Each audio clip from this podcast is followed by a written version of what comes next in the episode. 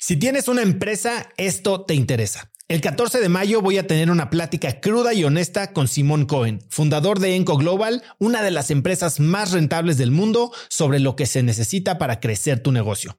Después de muchos años en el mundo del emprendimiento y con la perspectiva de los cracks a quienes he entrevistado, hoy sé que la realidad es que no existe un secreto si es que quieres escalar. Lo que sí funciona es tener hábitos y sistemas sólidos, claridad en tus metas y aprender de quienes lo están logrando todo hoy, en tiempo real.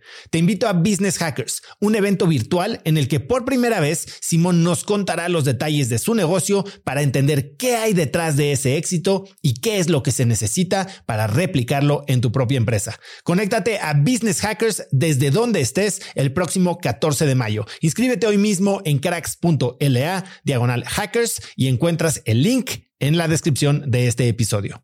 Este episodio es presentado por Diri Móvil, la innovadora compañía de telefonía celular que conecta a cientos de miles de mexicanos. Yo no sé a ti, pero lo peor que me puede pasar es quedarme sin datos en mi plan o quedarme incomunicado en eventos y no poder trabajar desde donde esté. Platicando con amigos sobre este problema, hace unos meses conocí Diri, que es el líder indiscutible en la venta de eSIMs digitales que puedes usar como línea principal manteniendo tu número actual o también como línea secundaria para siempre estar conectado en México, Estados Unidos y Canadá. A través de la aplicación de Diri puedes gestionar tu línea y elegir entre diversos planes como el que yo uso de 40 gigas al mes por solo 279 pesos. Por escuchar cracks, Didi te regala 7 días de servicio ilimitado totalmente gratis descargando tu eSIM gratis en didi.mx diagonal cracks. Didi se escribe D de dedo y R I.mx diagonal cracks. Gran parte de lo que nos mueve es tener un negocio sano, tener un negocio que crezca, pero gran parte es el impacto que estamos teniendo. No vamos a poder construir un negocio financiero sostenible si no empezamos a generar utilidades. Porque en los negocios financieros, cuando te va bien, necesitan lana y cuando te va mal, también. Un día me desperté en mi cabeza así como, es ahora. Y ese día empecé a trabajar. Vamos a hacer flotas y vamos a poner infraestructura de recarga para que yo pueda hacer un negocio de flotas eléctricas. Son mucho más eficientes en convertir la energía en movimiento. De hecho, son cuatro veces más eficiente en promedio en un ciclo urbano que un vehículo de combustión. No hay suficientes viajes. Y eso no es porque no haya gente que quiera manejar, es porque no hay coches. Y Vemo Conduce es un negocio que tiene vehículos que son propiedad nuestra, conductores que trabajan en nuestra nómina y centros de recarga propios en distintos puntos estratégicos de la ciudad. Y trabajamos con una alianza estratégica con Uber. Y además, lo más importante es que estás ayudando a resolver un problema real, el cambio climático y la contaminación, que no era un tema menor. Esta pasión por hacer algo que realmente tuviera un impacto. Hola y bienvenidos a un nuevo episodio de Cracks Podcast. Yo soy Osotrava y entrevisto cada semana a las mentes más brillantes para dejarte algo único y práctico que puedas usar en tu vida diaria. No olvides que esta y todas mis entrevistas están disponibles en video en YouTube, así que si las quieres ver, mucho más rico, mucho más enganchador, simplemente ve a youtube.com diagonal y dale suscribir para no perderte de ningún episodio de estreno. Hoy tengo como invitado a Roberto Rocha. Lo puedes encontrar en LinkedIn como Rocha Roberto. Roberto. es cofundador y CEO de Vemo, una cleantech mexicana fundada en 2021 cuya misión es acelerar la adopción de la movilidad limpia a través de un modelo de negocio integrado e innovador que incluye flotas de vehículos eléctricos, infraestructura de recarga, tecnología e inteligencia de datos para gestión de flotas de vehículos eléctricos. Previo a Vemo, entre 2008 y 2021, Roberto fue director de inversiones en México para Temasek, fondo de inversión global con sede en Singapur, responsable de identificar y estructurar inversiones por más de un billón de dólares. Además, fue socio cofundador y consejero de Financiera Contigo de Alan Cherem, quien ya estuvo aquí en el podcast, y de Conmigo Vales, una financiera enfocada en el modelo de préstamos de vales para consumidores habilitada por tecnología. Roberto es graduado del ITAM, tiene un MBA de NYU Stern School of Business y hoy Roberto y yo hablamos de electromovilidad, de encontrar un socio, de aprender de tus errores y de cómo evaluar si una oportunidad vale la pena perseguirse. Te dejo con esta muy, muy interesante entrevista con Roberto Rocha. Roberto, bienvenido a Cracks Podcast. Gracias, Oso. Sabes que soy muy fan de lo que haces. Me encanta el reach que tienes y el impacto que estás teniendo en la gente. Gracias, Rob. Yo he tenido el privilegio de ser eh, testigo de tu carrera. Me acuerdo la primera vez que te conocí fue en la sala de juntas de Temasek.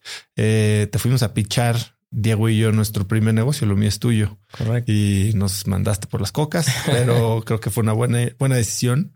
Eh, no vamos a engancharnos en eso hoy.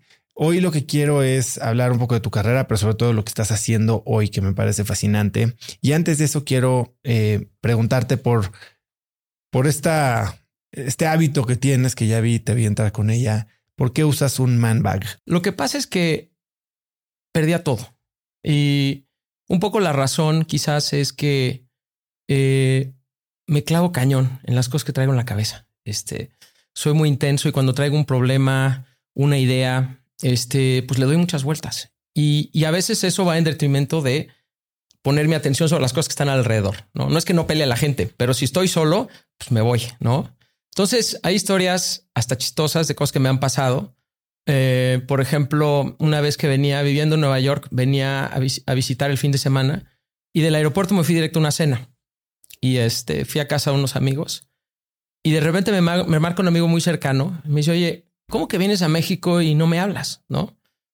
Le digo, ¿cómo sabes que estoy en México? o sea, me dice, porque estaba caminando en el aeropuerto, me encontré una cartera tirada y era la tuya. Y yo, o sea, ¿cuáles son las probabilidades de que eso pase? No hay historias chistosas así como una vez estaba en Houston en un centro comercial y salí del centro comercial, me fui a comer y ya estando comiendo me habla, me entra una llamada de Bombay, de Mumbai, en la India, ¿no? Trabajaba yo en ese entonces en Temasek y Temasek tenía una oficina en la India y resulta que era un cuate de la oficina de la India. Me dice, Roberto, pues no me conoces, este, yo tampoco te conozco, pero estás en Houston. Le digo, sí, ¿cómo sabes? Pues que alguien encontró tu cartera tirada en el estacionamiento. Entonces, bueno, así me han pasado muchas cosas. Realmente, eh, un poco lo que hago es, es como un framework de poner las cosas que necesito llevar en un solo lugar y dejar de preocuparme por eso. Es como prepararte para las cosas que sabes, donde tienes una especie de debilidad, ir preparado. Y entonces mi esposa me regaló ese man's back que se me hace cero cool, pero, pero lo uso porque me funciona a mí. Y curiosamente mi socio Germán es igual de despistado que yo. Yo no me había dado cuenta que era tan despistado, pero ya empezando a viajar con él, se anda checándole el, pasaporte y todo. Y ya le, ya le dije que le regalo una, pero se niega. Entonces, bueno, vamos a ver cuánto aguanta. Hay otra historia que en la que perdiste tu teléfono. Sí, bueno, ese es también, esa es buenísima. Iba en Nueva York, estaba en Nueva York, vivía en Nueva York y Pame, mi esposa, que en ese entonces era mi novia, se sube un taxi y de repente me marca del taxi y este, y le contesta un cuate pakistaní y no le entendía nada. Bueno, con un acento así, no? Este, ella no le entendía nada y de repente está hablando y de repente se da cuenta que el chofer está también hablando y resulta que pues, había interferencia, pues resulta que era el mismo taxi. O sea, increíble. O sea, chécate las probabilidades. El taxi que me, que me había, donde había olvidado yo mi celular, era el mismo taxi que había agarrado y así recuperé mi celular. Digo, eso fue antes de que hubiera Find My iPhone y todo ese rollo, ¿no? Entonces, la verdad es, es chistosísimo. Yo tengo demasiada suerte para esas cosas, pero ya no me confío. ya por eso uso mi, mi man's bag. Oye, y me, contabas que usar esta, este, este, aditamento, esta bolsa, pues te daba pena al principio. Sí, me daba mucha pena. ¿Por qué te daba pena? Pues no sé, porque, o sea, no es común, ¿no? O sea, creo que pero, pero un día, o sea, mis cuates del, del, del, del ITAM, por ejemplo, un día, bueno, no sabes, me traían embajada y qué onda con tu man's bag y qué te crees o qué. Y este, pero como dice una prima mía, un día rompí el pistache y ya me valió. Entonces, como que ya se me quitó la pena y la verdad es tan funcional que pues la traigo para arriba y para abajo. Ahí la traigo, ahí está. ¿Ha habido eh, alguna otra cosa en tu vida que tal vez al principio, no sé si pena es la palabra, pero iba en contra de lo normal que estabas haciendo, te incomodaba, pero simplemente por la funcionalidad o por el objetivo que estabas tratando de lograr, decidiste soportar esta incomodidad y superar la pena? Sí, yo creo que, yo creo que sí, seguramente porque a lo largo de mi vida siempre he tenido un approach. O sea, por ejemplo, pues me la vivo en bicicleta, ¿no? O sea, no creo que dé pena, pero, o sea, no es normal, ¿no? O sea, ando en mi bici mucha, mi bici eléctrica mucho del tiempo eh, y sí, tendría que pensar eh, qué cosas hago que no son tan normales, pero que me funcionan muy práctico y que lo hago con mucho gusto. Hablabas de haber vivido en Nueva York, haber trabajado en Temasek. Tú eres originario de Veracruz. De Tuxpan, Veracruz. ¿Cómo llegas a la cúpula de las finanzas globales? Si quieres, te cuento un poquito rápidamente de mi historia.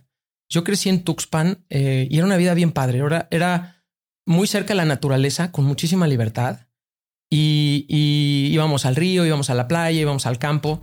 Em, y, la verdad es que mis papás, pues una mezcla muy interesante. Mi mamá, eh, una persona con muy buen corazón, muy sensible, con una inteligencia emocional muy desarrollada, que me ayudó mucho a, a ponerme siempre del otro lado de las personas y a comunicar mis sentimientos. Mi papá, una persona, un carácter fuerte, de buen corazón también, pero menos user friendly, una persona muy analítica, muy, muy, un problem solver. Y mi papá eh, tenía un despacho de asesoría contable, fiscal y te diría que corporativa y de estrategia, una especie de médico de pueblo para, para temas de, de empresas, ¿no? Eh, les daba consejos y es, es, muy bueno para dar consejos. Y, y, yo me iba con mi papá en las, en las tardes, cuando tenía como 12, 13 años, decidí acompañarlo a, su, a sus, porque además de su despacho empezó a emprender y puso negocio de, puso ganadería, puso cosas inmobiliarias, puso temas forestales. Digo, en un lugar tan chiquito, la verdad tiene mucho mérito que haya sido, que haya sido tan emprendedor. Y yo me iba con él y, y, me iba a escuchar. Me iba a ver cómo hablaba con sus socios, cómo hablaba con sus colaboradores, los problemas que tenía que resolver. Y me quedó claro lo difícil que era eh, echar a andar un negocio pero también me picó el gusanito. Como que fue algo que dije, esto lo quiero hacer algún día. ¿eh? Esto es algo que sí se me antoja hacer. ¿Qué te llamaba la atención? Me llamaba la atención el poder crear cosas nuevas. O sea, hacer un negocio de nada, donde simplemente hay una idea, convertirla en una realidad, donde gente eh, talentosa se junta alrededor de un objetivo para, para lograrlo y que todos trabajen y que creen valor para ellos y para, y para la sociedad en el proceso, ¿no? Te diría que que era una inquietud que se me dio. Ahora, eh, fast forward, me voy a, me voy a México, al ITAM, em, y eh, fue una etapa bien, al principio es difícil llegar porque no conocía a nadie, o sea, entonces tienes que empezar a, pues, desarrollar tu, tu, red, conocer gente. Em, en algún momento me fui a vivir fuera, me fui, convencí a mis papás de irme a, Francia y a Italia, a, a, darle al francés y darle al italiano y así. Y fue una experiencia muy padre. Pero ya regresando, me empecé a enfocar muy cañón en las finanzas. Yo estoy a conta y me empecé a meter mucho en las finanzas y descubrí, eh, una conexión bien padre entre las finanzas corporativas y las empresas. Entonces, las materias que llevé al final de mi carrera fueron mucho de eso.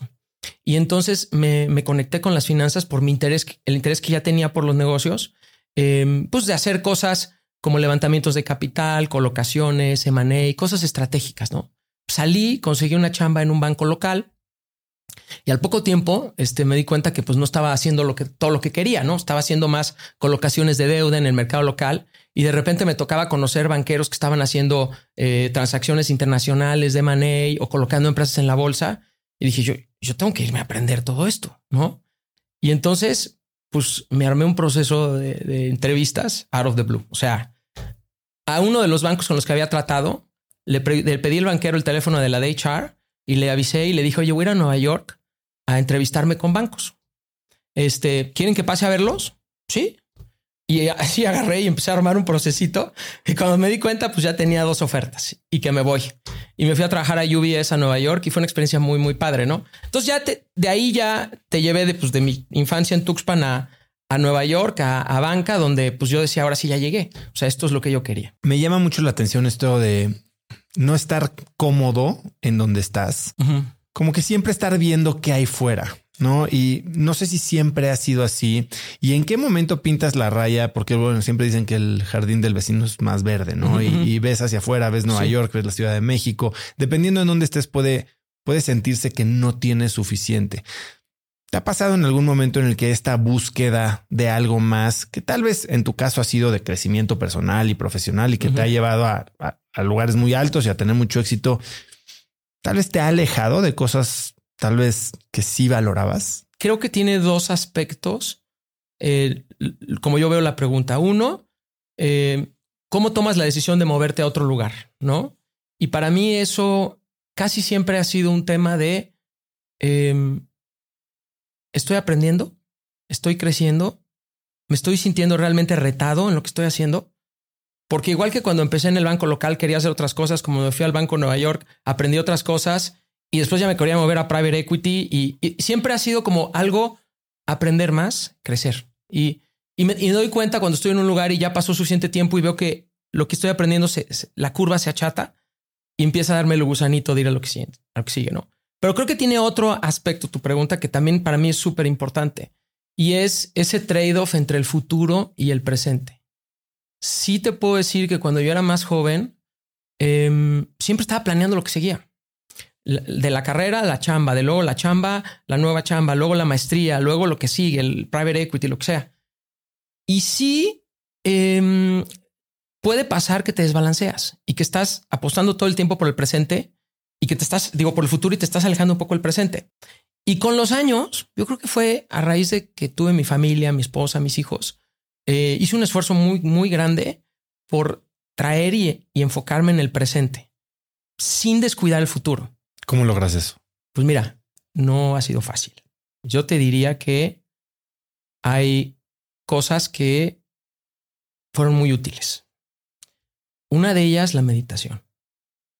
La meditación me ayudó a centrarme, a ver un poquito más hacia adentro y a estar y a ser más capaz de separar todo lo que puedo traer fuera en mi vida profesional de lo que traigo en mi vida personal y en mi corazón.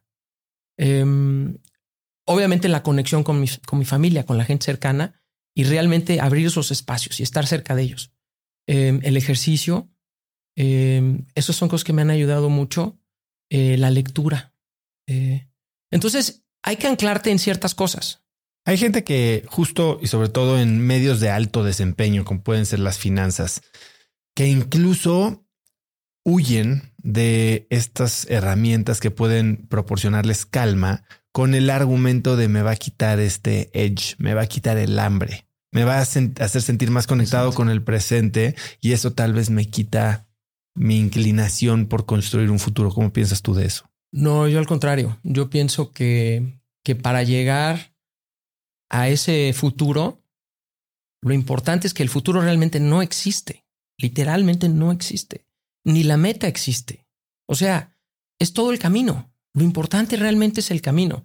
Y si tú el camino no lo estás viviendo hoy, si no lo estás disfrutando, eh, pues qué sentido tiene eventualmente llegar a la meta sin haber disfrutado el camino, ¿no? Entonces, yo creo que eh, el, tener la posibilidad de disfrutar el presente enriquece tu vida, hace tu camino más disfrutable y desde mi perspectiva hace más viable que eventualmente alcances cualquier objetivo que te hayas, que te hayas planteado, ¿no? Trabajaste en Nueva York en banca de inversión. Ciertamente, de lo que yo he visto y de lo que conozco, no son los presentes más disfrutables, ¿no? Son, son trabajos muy duros, de mucho estrés, a veces trabajos de mucho trabajo inútil. A ver, te, puedo decir que sobre todo en mis primeros años de carrera aprendí muchísimo, em, pero era una intensidad tremenda, ¿no? Este, em, yo me sentía como un maratonista, pero de la chamba. O sea, a mí me entregaban, oye, era viernes y me decían, oye, pues tenemos que tener un modelo de esta aerolínea para el lunes porque vamos a volar y estar con los clientes a presentarles que nos contraten para la IPO, por darte una idea. Y pues yo no, nunca había hecho un modelo de una aerolínea. Y te pones a leer todos los reportes, analizar, para tratar de construir un framework para poder armar. Y no duermes tres días, el fin de semana, y el lunes está el modelo listo para que la gente se vaya a presentar una idea preliminar de cómo se ve la empresa. Pero una vez que haces eso, y estaba yo chavo, ¿no? Pero una vez que haces eso, te empiezas a, a sentir como que, oye, pues no hay, como que no hay una barrera ahí de lo que yo puedo hacer, ¿no? O sea, en, términos de lo que me quiero exigir, pues no hay, está, está, la pared, pues hay que tirar la pared y hay que seguirle. Y eso te haga, a ver, como tú dices, a lo, mejor era una presentación para un pitch que ni siquiera nos contrataron, ¿va? Pero la formación sí me la quedo.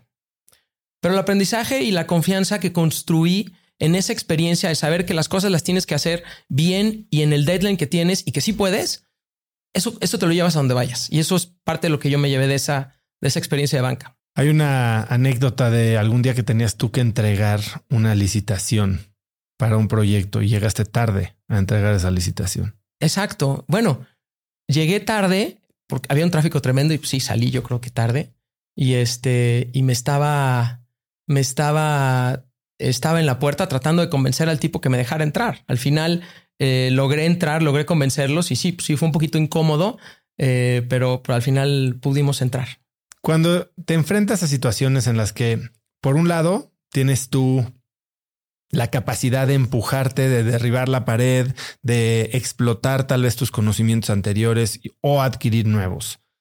Y por otro lado, hay factores que no controlas.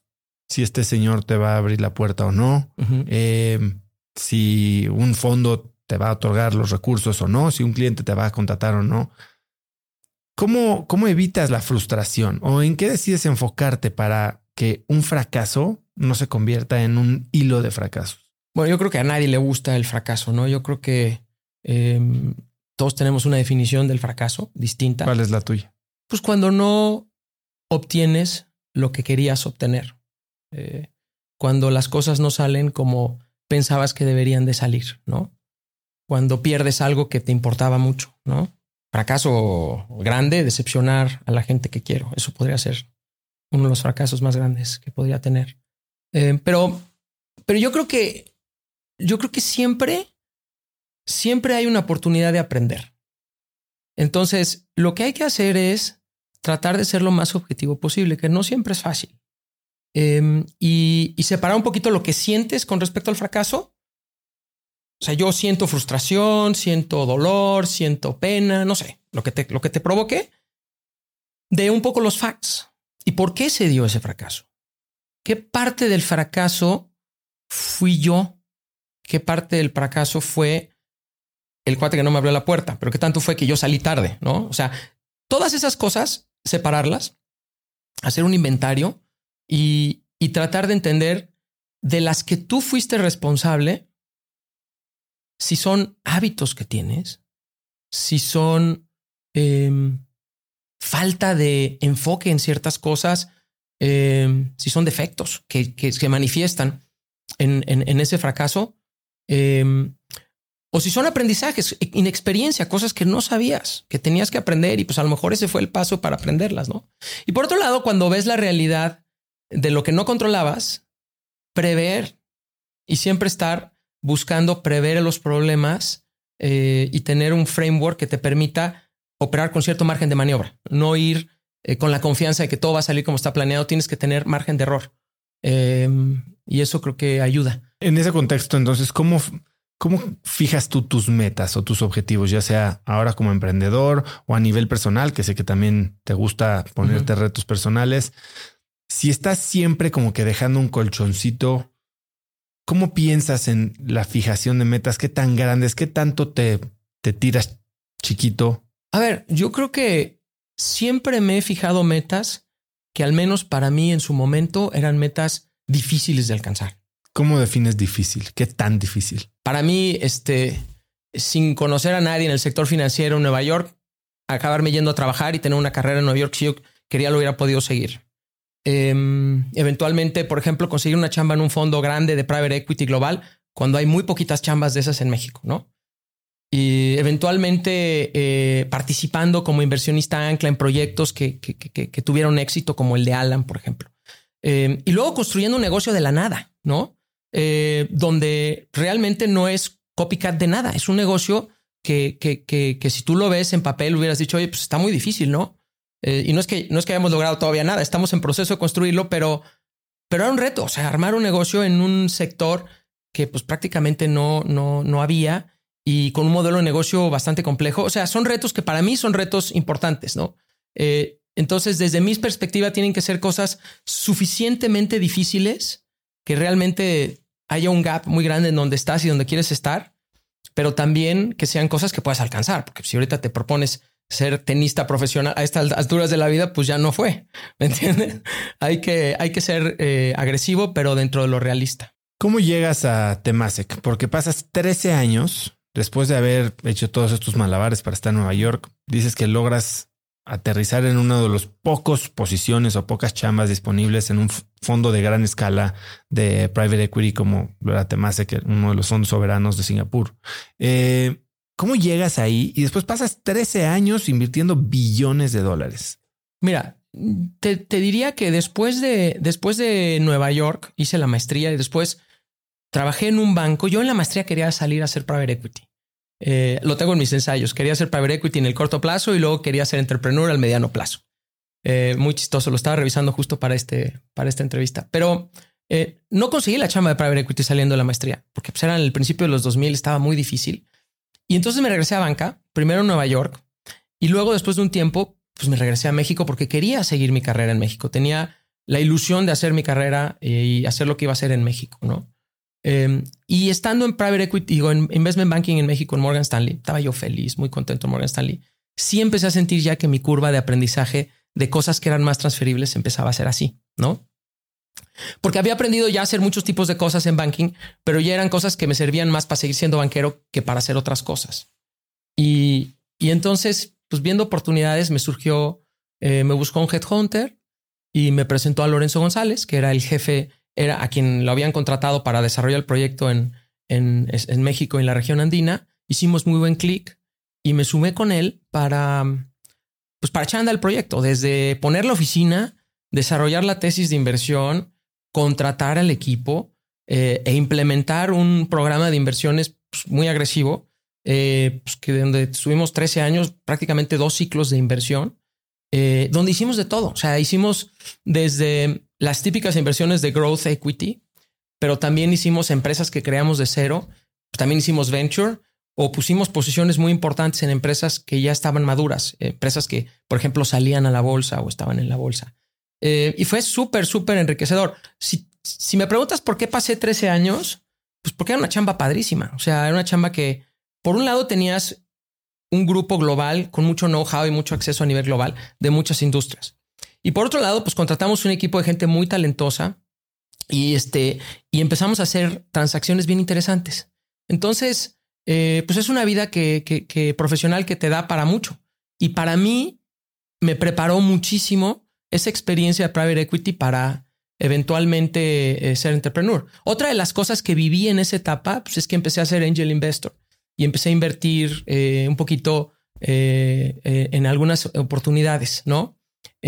por ahí invertimos en una empresita que se llamaba Lightbill, que Héctor Sepúlveda la lanzó y ahí conocí a, bueno, Diego, que es su amigo en común, estábamos juntos ahí, pero también conocí a Alan, Alan Cherem, que también estuvo aquí en tu podcast.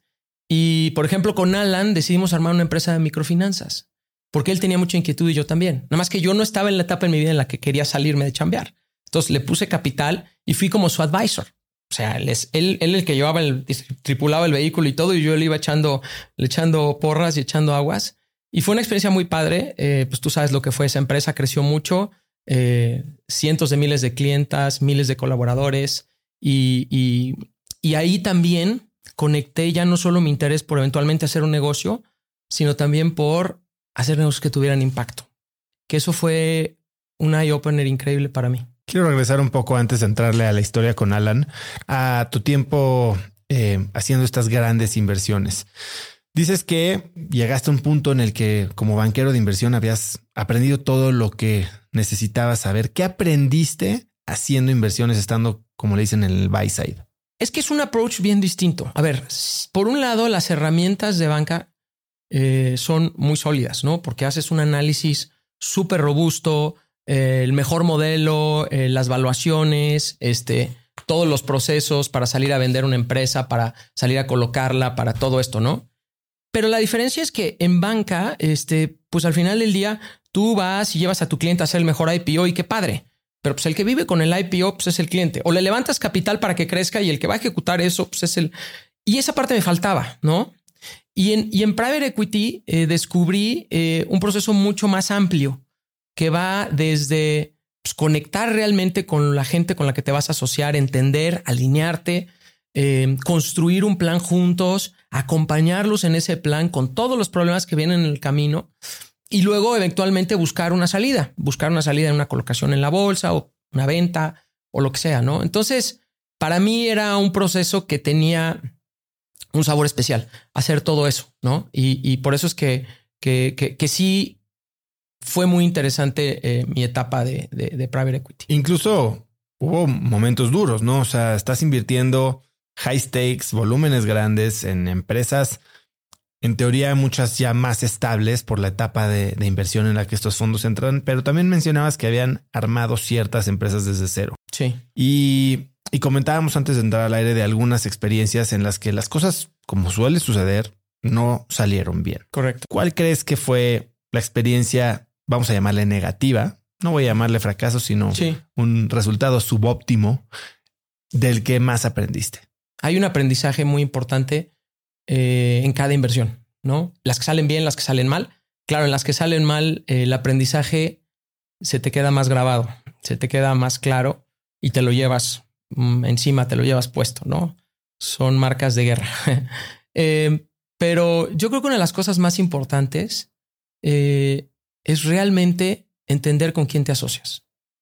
Porque nosotros, a diferencia de otros fondos que sacaban al 100% a la gente, nosotros nos asociábamos con gente, ¿no? Y yo creo que en general un aprendizaje que tuve a lo largo de mi carrera en Temase que es, tienes que realmente entender con quién te asocias, tienes que entender su historia y tienes que entender su sistema de incentivos a fondo. Tienes que entender eh, si están alineados contigo hoy, pero si van a estar alineados contigo mañana y pasado mañana.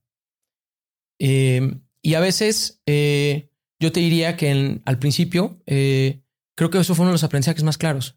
Oye, eh, nos desalineamos, no tenemos los mismos intereses, eh, nosotros estamos viendo realmente generar valor, crear un retorno y hay gente que está viendo otras cosas, hacer una empresa grande por hacerla grande, por otra serie de incentivos, ¿no?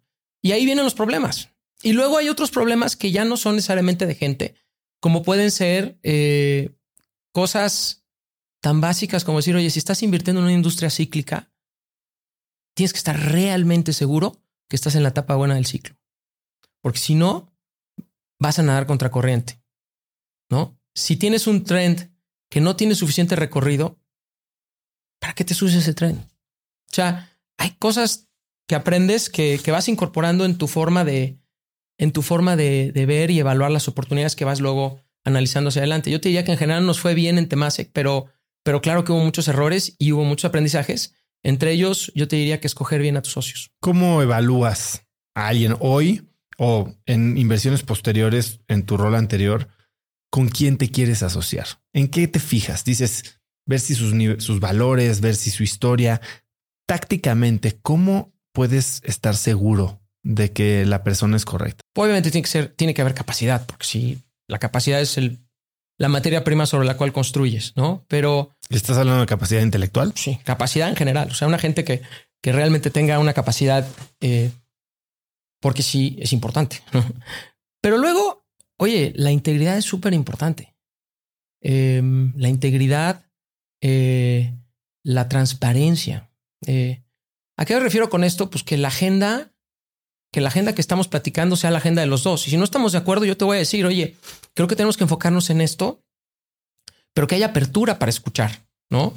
Eh, yo te diría que gente que, que tenga la pasión por lo que está haciendo y que tenga el drive, porque hacer algo, algo nuevo, algo distinto requiere muchísimo, muchísimo esfuerzo, muchísimo enfoque, muchísima dedicación. Eh, esas para mí son cosas súper, súper importantes. Cuando estás reclutando, bueno, tal vez hay pruebas psicométricas y varias instancias de entrevista que, y especialistas y pruebas de bolígrafo que le haces a alguien que vas a contratar tal vez. Cuando estás contratando un socio o, la barra es mucho más alta. Pero, pero ¿cómo lo evalúas? Hay otra parte que es interesante. En el caso en particular de mi socio, de Germán, eh, teníamos nosotros gente en común muy cercana em, que nos ayudó a hablar muy bien de él y muy bien de mí, porque realmente lo pensaban.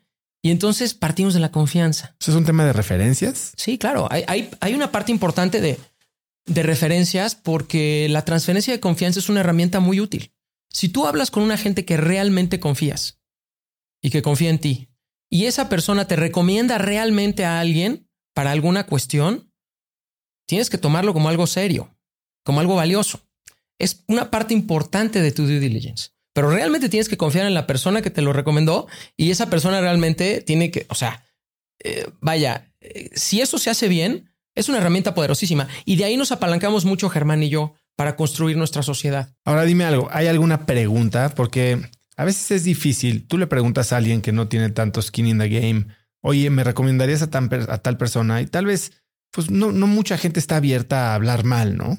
Eh, y, prefiere medio que no hacer olas. ¿Hay alguna pregunta que te dé a ti un insight de si es, por ejemplo, yo alguna vez eh, estuve usando una pregunta que era, cuando iba a pedir referencias para empleados, muchas veces si hablas o escribes a pedir referencias, la gente no te contesta, no está incentivada ni a hablar bien, ni a hablar mal, ni a perder el tiempo, porque no tiene nada que ganar ni que perder. Lo que yo preguntaba era, si esta es una de las personas que ha sido el top 10% con las personas que has trabajado en tu vida, simplemente respóndeme que sí lo es. Y si quieres nos echamos un telefonazo. Si no, ni me contestes. Entonces como que le das una salida fácil a la gente sin que te prives de la información. ¿Tú tenías alguna manera de preguntar, oye, este tipo es de fiar, es bueno? Sí, creo que, creo que es muy válida tu pregunta y creo que aplica mucho a cuando haces una referencia tradicional. Oso, oye, sé que trabajaste en tal lugar con tal persona, pero cuando vas a buscar un socio, o tienes la confianza de que la persona realmente te estima y te tiene la confianza para decirte lo que piensa y estima suficiente a la otra persona, o sea, tiene el conocimiento de la otra persona, si no realmente no tiene, para escoger un socio, pues no es una referencia. Eh, ahora, para, para cuando vas a entrevistar personas y pides referencia, siempre hay que pedir referencias y, y siempre buscas tirar las preguntas por el lado de, oye, y a ver, ¿y qué le falta? ¿No? ¿Y dónde está su área de oportunidad? Porque la parte cuando no hay toda la confianza en la parte positiva, pues te la dan. Te la dan muy fácil. Oye, pues es chambeador es responsable. No, no, pero a ver, eh, o sea, ¿dónde realmente, o sea, qué feedback le dieron? O sea, ¿dónde tenía que mejorar? No, para mí esa parte es súper importante. Este, y, y sí, o sea, la barra de un socio yo creo que es mucho más alta y, y es de las, yo te diría, osos de las decisiones más importantes que puedes tomar. O sea, la de tu matrimonio, con quién te casas y luego la del socio. Hablabas de que durante tu tiempo en Temasek empezaste a hacer inversiones ángeles y es ahí por, por, lo que te fuimos a pichar Diego y yo. Correcto. Eh, yo sabía que habías invertido con Héctor Sepúlveda eh, y después me acuerdo cómo arrancaron. De hecho, tú y yo fuimos socios en un, claro. en un proyecto fallido ahí Sí, sí, también, eh, en otro. eh, que también escogimos creo que mal a los socios precisamente. Totalmente. Fue, el ese fue el problema, porque la tesis era buena. Hace poco me buscó ese socio. En serio. Sí, decidí no responder. Eh, en fin, entras y empiezas contigo, ¿no? Eh, esta gran microfinanciera y tienes, como tú dices, a Alan manejando el volante, pero tú estás de asesor con un rol bastante activo y, y me cuenta Alan cómo tú vivías esta dicotomía entre tu torre de marfil en El penthouse, el como penthouse, en la cancha. En Rubén Darío, eh, evaluando deals de billones de dólares. Y por otro lado, te ibas a Hidalgo a contratar a una persona que iba a estar dando créditos de 3, 4 mil pesos. El fin de semana. ¿Cómo, cómo vivías esto? Cuéntame de esa época y, y qué, qué, para ti, qué te daba este, esta visión estereoscópica. Creo que lo que dijiste fue, fue muy representativo y es eh, el penthouse y la cancha, ¿no? O sea, el penthouse es pues ese, ese rollo, private equity, banca, eh, ves deals muy sofisticados, cosas muy grandes, pero, pero no hay que perder de vista que los negocios arrancan en la cancha. Entonces, para mí, eh, participar, aunque sea de, de, de, digamos, no de driver, sino de, de pasajero con Alan, y, por ejemplo, irnos el fin de semana a escautear puntos para poner una sucursal en el Estado de México, pues tenía muchísimo sabor. O sea, era, era un poco entrenarme, entrenarme para lo que iba a venir cuando yo lo hiciera, de alguna manera, ¿eh? Pero también me daba mucha ilusión el proyecto en sí. O sea, eh, crear una empresa que, que, le daba apoyo a mujeres para que pudieran hacer sus negocios. Eh, entonces, era, era muy divertido y había grandísimos contrastes, ¿no? A ver, por ejemplo, este, y te vas quitando, te vas quitando cosas que vienen del penthouse cuando entras a la cancha. Por ejemplo, eh, Alan, necesitamos este, tener el mejor sistema. O sea, no vamos a lanzar si no tenemos el mejor sistema. Alan me dice, no, para nada. Vamos a empezar y ya. No, le dije, Alan, pero nos vamos, se va a salir de control esto. No, no, no, no, no. Cuando tengamos ya una o dos cursales, ya empezamos a armar. Entonces, pues era en Excel. Bueno, el primer desembolso, el primer desembolso fue el gerente por el dinero a recogerlo. Yo se lo di en una bolsa porque lo había sacado en cash para que él fuera a hacer el reparto de. No había, no teníamos ni los tokens todavía para empezar a operar, no? Eh, claro, obviamente todas esas cosas se arreglaron y yo fui siempre. Alan te lo, te lo podrá decir. O sea, yo siempre iba a ver a Alan. Necesitamos auditar los estados financieros, necesitamos tener un buen director de finanzas, darle un poquito esa parte buena del, del penthouse a la cancha, pero ir quitándome como que mitos y cosas que tiene que haber porque cuando estás en una etapa tan temprana no pueden, o sea, no puedes tener el mejor sistema para lanzar una microfinanciera que no tienes ni clientes, vas a empezar a desembolsar en efectivo. Y así tienes que arrancar, ¿no? Y la polinización se da a la inversa, es decir, ¿crees que haber estado en la cancha, nunca habiendo estado en la cancha junto con Alan, te daba un, un edge, una ventaja a la hora de 100%. evaluar deals de billones. 100%. ¿Por qué? Porque hay una, porque hay una realidad que es inherente a los dos niveles. O sea, eh, tener un buen equipo es importante en el penthouse y abajo. Lo que pasa es que abajo no puedes pagar el equipo que puedes pagar. Entonces, eh, pero sí, sí tienes como un mindset de si no tienes gente buena, pues no, vas a- no la vas a librar. Si la tesis no es buena, pues no la vas a librar. Este, si tu socio no está alineado contigo, pues no vas a llegar. Entonces, sí hay muchas cosas que son comunes. Este, y sí había cosas que yo traía de arriba de, por ejemplo, una cosa que yo siempre le decía a Alan, a ver, Alan, nuestro negocio era financiero, ¿no? Porque dábamos financiamiento. Yo le decía, Alan, está padrísimo que queramos crecer a mil por ciento, ¿no?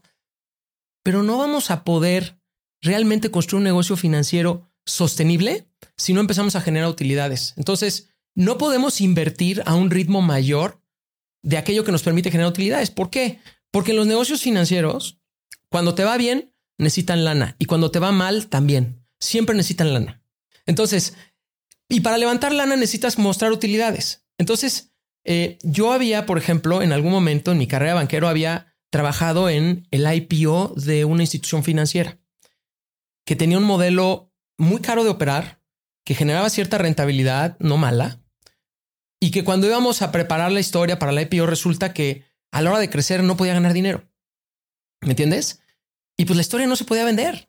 Porque si para crecer ya en la etapa en la que estaba esta institución no puede crecer con rentabilidad, pues no daba. ¿no? Y eso es lo que yo le decía a Alan. Alan, tenemos que encontrar el punto correcto para crecer, pero generar rentabilidad. Y esas son cosas que del penthouse bajaban a la cancha, ¿no? Entre otras muchas. Y otra cosa que traías era, pues tal vez esta confianza y este porte y esta experiencia de negociar con un traje de un gorila de mil libras, ¿no? Y te tocó ayudar a Alan en negociaciones con don Antonio del Valle. es una historia buenísima. Cuéntame esa historia. Lo que pasa es que en, en aquella época nosotros veníamos creciendo muy bien y Alan eh, y alguien nos acercó a, a la familia eh, y ellos tenían un negocito de crédito.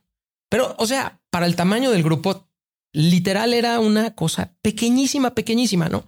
Y nos decían que pues estaban dispuestos a aportárnosla, a asociarnos, este, pues porque ellos ya no veían manejarla con la gente que la estaba manejando, ellos querían que la manejara el grupo nosotros. Y pues empezamos ese proceso y íbamos muy bien. Y pues llega el momento donde empieza la negociación y hay que sentarnos ya a discutir, pues qué porcentaje les va a tocar.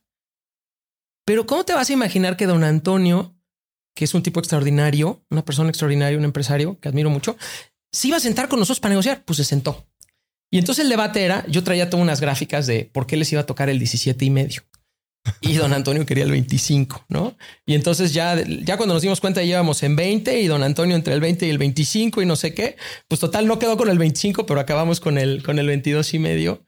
Eh, pero imagínate la experiencia de negociar con don Antonio, pues que la verdad, eh, muy admirable que se enfoque en cosas, este, le interesaba el negocio, le interesaba el microcrédito y por eso creo que le metió un poquito de tiempo. Y que además traía una moneda de cambio poco convencional. es que, de que la historia del avioncito, así es que Alan, bueno, Alan se la pasaba viajando por, toda la, por todo el país y no le daba ni tiempo. Y entonces nos decía, bueno, para cerrar la diferencia, pues tenemos un avioncito ahí que nadie usa, pues se los mandamos y ahí nos dan el 25, ¿no? Al final nos daba miedo que se fuera a caer Alan. Mejor no le entramos. Hablabas de que la experiencia contigo, con contigo, eh, te abrió los ojos a estas inversiones de impacto. ¿Cuál es la diferencia para ti entre un negocio de impacto y la filantropía? Yo creo que sí son dos mundos distintos. Yo creo que eh, los negocios de impacto tienen un, un doble bottom line. O sea, es generar eh, valor económico, pero también generar un valor importante para la sociedad. La filantropía es otra cosa que llega, llega después, que yo creo que es eh, todas estas gentes exitosas que tienen patrimonios muy importantes eh, y que quieren encontrar una forma para regresarlo que también se me hace súper interesante y se me hace que es todo, es todo un tema en sí mismo. No, no, soy, no soy experto ni le sé mucho al tema, pero es un tema que requiere mucho trabajo. Escoger bien las causas, cómo se va a implementar, quién lo va a desembolsar. Yo creo que es todo, es todo un reto. Una de las personas que entiendo ha tenido un buen impacto en tu vida es Carlos Rojas De Rotoplas. Cuéntame cómo llegas a él y cuál es la lección más importante que crees que te ha dejado. Pues mira, a Carlos lo conocí, de hecho, a través de la, del fondo. En algún momento estuvimos viendo hacer algo con él eh, en su empresa, en Rotoplas. Y, y, luego reconectamos en algún evento, pero al final pues no pasó mucho, tuvimos, tuvimos algunas reuniones y después reconecté con él en un evento eh, familiar, en una boda de un sobrino de mi esposa, que estaba Carlos y estaba su esposa, ¿no? Y ahí tuvimos la oportunidad de platicar eh, y reconectar, todavía estando yo en Temasek, y traía otra idea de otro proyecto que me dijo, oye, ¿por qué no platicamos de esto? Platicamos del tema. Yo ya estaba en las últimas para salirme de Temasek. Este, ese proyecto pues no, no avanzó. Y cuando salí de, cuando empezamos Vemo, Germán y yo, la verdad, reconocemos que nos faltan aprender tantas cosas para ser eh, empresarios que dijimos, oye, pues necesitamos como que asesorarnos con gente que realmente eh, nos pueda agregar mucho valor eh, en el liderazgo, en management, en todo, ¿no? Y, y jalamos a, entre ellos a, a, Carlos. Entonces yo lo fui a ver. Armaron un como consejo. como un consejo de asesores. De asesores. Y le dije a Carlos, oye, a ver, Carlos, este, pues ya me estoy, ya me salí, estoy montando esto, eh, esto es lo que queremos hacer. Este, me encantaría, este, poderte venir a ver y que me des tu punto de vista, ¿no? De, de, de lo que estoy haciendo y las cosas que no esté viendo yo, ¿no? Y la verdad es que es un tipazo porque no participa en muchos consejos y asesorías y esas cosas. Me dijo, mira, la razón lo quiero hacer por ayudarte porque quiero que te vaya bien, quiero que crezcas. Me encanta ayudar a la gente y, no sabes cómo se lo agradezco. Entonces, a, a, raíz de eso, pues nos juntamos esporádicamente con él cada mes, cada dos meses, cada tres meses, depende de cuánto se necesite para plantearle ideas, ¿no? Pero una cosa que me dijo al principio, le hago mucho caso, todo lo que me dice, pero una de las cosas que me dijo, a ver, acuérdate que tú has tenido una carrera muy buena, pero tú no has sido operador. Y operar es otra cosa. Tienes que sentarte a pensar bien en los temas de la operación, porque nosotros traíamos unas proyecciones de crecimiento y él nos decía, a ver, espérate, pero ¿por qué, ¿por qué quieres la curva así? Haz la curva así, llega a este punto, aprende, estabiliza, consolida y luego la curva la haces así. O sea, la curva no es así, la curva es así y luego así. Eh, y, le seguimos al pie de la letra, ¿no? O sea, crecimos la flota a un tamaño en, en, el negocio, la estabilizamos y luego la, la volvimos a retomar. Entonces, la verdad yo le agradezco muchísimo y creo que yo a su, a su vez, yo, yo creo que la gente eh, que le gusta ayudar eh, también sea una satisfacción. Yo en lo personal le agradezco muchísimo que nos, que nos dé consejos y de hecho lo tengo que ver pronto para volverla a contar en qué estamos y a darnos más, más views. Cuéntame de dónde sale la idea, la oportunidad de Vemo. ¿Qué es lo que estabas viendo? ¿Por qué es lo que te hace saltar después de 13 años de estar en un lugar muy cómodo, ya hiciste la carrera, ya tienes una posición de liderazgo, ya sabes cómo funciona el animal, ¿por qué dejarlo todo y apostar? Te diría que, pues, desde mi infancia traía este gusanito, ¿no? Desde chavo. y siempre estaba en the back of my mind, ¿no? O sea, ahora, pues sí fue una especie de late bloomer, ¿no? O sea, porque emprendí ya después de una carrera larga. Entre otras cosas por el costo de oportunidad de emprender, porque estaba haciendo lo que me gustaba y lo disfrutaba mucho. En alguna etapa, yo te diría que cuando llevaba, no sé, tres o cuatro años antes de salirme, un día me desperté, estaba de vacaciones, andaba de vacaciones, me desperté en la madrugada y yo neta, o sea, en mi cabeza así como, ya, o sea, es ahora. No me pude dormir, no me pude dormir y dije, lo tengo que hacer. Eh, hay un libro de Nietzsche y hay una frase, porque está como numerada las frases en el en Más allá del bien y el mal, que habla del problema de los que esperan. Y yo lo tenía en mi cabeza, no, no me la sé de memoria, pero dice más o menos esto. Para que una persona dentro de la cual está o dormita un problema llegue a realmente resolverlo, o a levantarse o a despertar, tienen que pasar muchas cosas. Dice, usualmente el, eh, eso no sucede. Y a lo largo del planeta existen millones de gentes que esperan, que no saben hasta cuándo esperan, y mucho menos que no saben que esperan en vano. Descubren cuando se levantan que ya la juventud y la energía para hacerlo ya pasó que sus piernas están dormidas, que la fuerza ya no está. Y dice, cierra diciendo que quizás el genio, en el sentido amplio, no es lo que es difícil de encontrar, sino las 500 manos, así dice, que se necesitan para coger el azar y tomar el destino con las manos. Y esa frase la tenía en mi cabeza, oso. Es el número 273 de Más allá del bien y el mal. Léela porque es preciosa. Pero la tenía en mi cabeza y te lo juro que yo decía, a mí no me va a pasar. Yo esto lo vengo soñando, yo tengo que hacer algo, a mí no va a pasar. Y ese día empecé a trabajar. Ese día empecé a hablar con gente eh, que yo tuviera algo que aprender o algo que escuchar o con la que pudiera hacer algo para empezar ya a trabajar en ese proyecto. Que no te toma una mañana ni te toma un mes, ¿eh? toma años empezar a preparar tu salida. Pero así fue.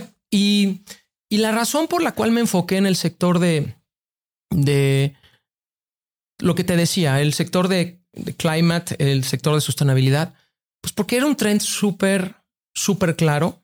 Sí. En particular, la electromovilidad me parecía también un tren irreversible, ¿no? O sea, em, va a pasar. La pregunta es si puedes hacer un negocio alrededor de eso, un negocio que crezca, un negocio que sea rentable y qué se necesita para hacerlo, ¿no? Y lo que nos dimos cuenta, Germán y yo, trabajando en el plan, pues es que en México veníamos muy atrás.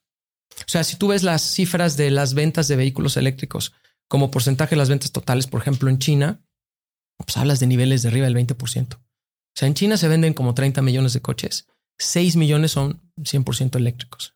Eh, en México es, llega al medio por ciento. Entonces, ¿pero por qué? Bueno, pues porque no, porque no hay los incentivos. No hay eh, subsidios que había en otros mercados, eh, pero no había tampoco regulación que empujara la salida de los vehículos de combustión y, y no había, sobre todo, un ecosistema, ¿no? O sea, no había una infraestructura de recarga para poderlo hacer. Entonces ahí es donde dijimos, oye, esto, esto va a pasar. Eh, tenemos que encontrar la forma de hacer un negocio alrededor de esto. Es un tren muy fuerte. Y además, lo más importante es que estás ayudando a resolver un problema real, que es el, cambio climático y la contaminación, que no era un tema menor. Y por ahí era eh, un poquito esta pasión por hacer algo que realmente tuviera un impacto. Pero a ver, me estás diciendo que por un lado ves un trend que es claro y que va hacia allá, Puede que estés llegando un poco temprano a la fiesta o no. Digo, a, mí me ha pasado llegar temprano a la fiesta y se te acaba el dinero. Y, y al mismo tiempo estás diciendo que en el mercado que elegiste no están los incentivos, no está la infraestructura, no está la cultura. Y entonces, ¿por qué, por qué entrar a resolver algo que tiene tantas cosas que tienen que alinearse para que funcione un negocio? Y la siguiente pregunta es, ¿por qué decidir hacerlo todo? creo que son preguntas súper válidas. no creas que es la primera vez que me las hacen. Las hacen, las hacían los inversionistas y, y yo te diría varias cosas. Uno, el mercado de movilidad es un mercado bien grande. O sea, en México se venden un millón y cacho de vehículos, un millón trescientos vehículos. Es un mercado bien, bien grande en valor. Y en, la, en Latinoamérica, pues súmale más del doble en, total, ¿no? Eh, lo que veíamos es, podemos desarrollar un modelo que en ausencia de estos incentivos y estas cosas que no van a llegar porque no nos van a dar el subsidio que hay en China o en Europa o así, ¿podemos hacerlo o no? ¿Y qué tenemos que hacer para que eso pase? ¿Ok? Entonces, nuestra, nuestro enfoque fue, bueno, a ver, si yo quisiera hacer solamente infraestructura de recarga hoy, y lo que tú dices es, oye, vas a invertir hoy en solo infraestructura de recarga, ¿no estás un poco temprano para eso? Vas a tener la utilización. Y lo que dijimos, bueno, vamos a hacer flotas. Vamos a hacer flotas que demanden parte de la, demanda que voy a tener en mi, negocio de infraestructura de recarga y vamos a poner infraestructura de recarga para que yo pueda hacer un negocio de flotas eléctricas, porque no podíamos poner un negocio de flotas eléctricas si no había recarga, pero tampoco podemos hacer un negocio rentable de infraestructura si no teníamos flotas. Esa, esa fue la, esa fue la, la, un poco el chicken and egg que, nos faltaba para poderlo hacer ahora. Y decidiste hacer las dos cosas. Y decidimos hacer las dos cosas. y estamos un poco locos, a lo mejor. Siempre digo que en Latinoamérica, en Estados Unidos, quieres vender la tapa de un salero y tienes un negocio de 100 millones de dólares. Aquí, para vender la tapa del salero, tienes que poner el restaurante. Totalmente. Y esto es muy chistoso porque nosotros no hay un precedente de un modelo que tenga la integración que tenemos nosotros. O sea, hay gente que hace infra recarga en Estados Unidos, en Europa, en todos lados. Hay gente que hace flotas de corporativas, flotas de ride hailing. Eh, y cuando, por ejemplo, hablamos con, un inversionista en Estados Unidos muy sofisticado dice, o ustedes tienen el mejor modelo de negocios que he visto en electromovilidad o están totalmente locos. Así. Y es un fan, o sea, tenemos una muy buena relación con él. Eh, y, lo que te diría es, si yo hubiera hecho este negocio, si hubiéramos hecho este negocio en Europa, en Estados Unidos, claramente nos hubiéramos ido por una vertical, porque hay un ecosistema alrededor. Hay vehículos eléctricos, hay infraestructura, hay tecnología, hay flotas, hay todo. Y cuando íbamos, por ejemplo, a hablar, el otro día hablábamos con un inversionista de un fondo hindú, me dice, obviamente esto es lo que hace sentido. Tienes que tener todo. Es que igual que en la India, así funciona. Tienes que traer una cosa y otra porque si no, no va a jalar. Entonces, esas son nuestras realidades y sí, a veces es más complejo ser emprendedor en, en mercados menos desarrollados porque falta el ecosistema, pero si lo haces bien y lo haces a tiempo, tienes un edge que tiene una ventaja sostenible a lo largo del tiempo y que tiene sinergias entre las distintas unidades, que eso es parte del, tema. O sea, esta complejidad no viene eh, simplemente a ser un costo, tiene un beneficio y un beneficio importante. Es lo que te hablaba yo de estas sinergias entre la infraestructura de recarga. Y... A ver, platícame para quien no ha entendido lo que haces. Tú eres el eh, cofundador y CEO de Vemo, que son al menos en la Ciudad de México y en algunas ciudades de Colombia, vemos como estos taxis taxis eléctricos eh, que puedes llamar por una aplicación. La experiencia es muy bonita. Es como subirte a un Uber. Sí. Es 100% eléctrico. Pero vemos mucho más que eso.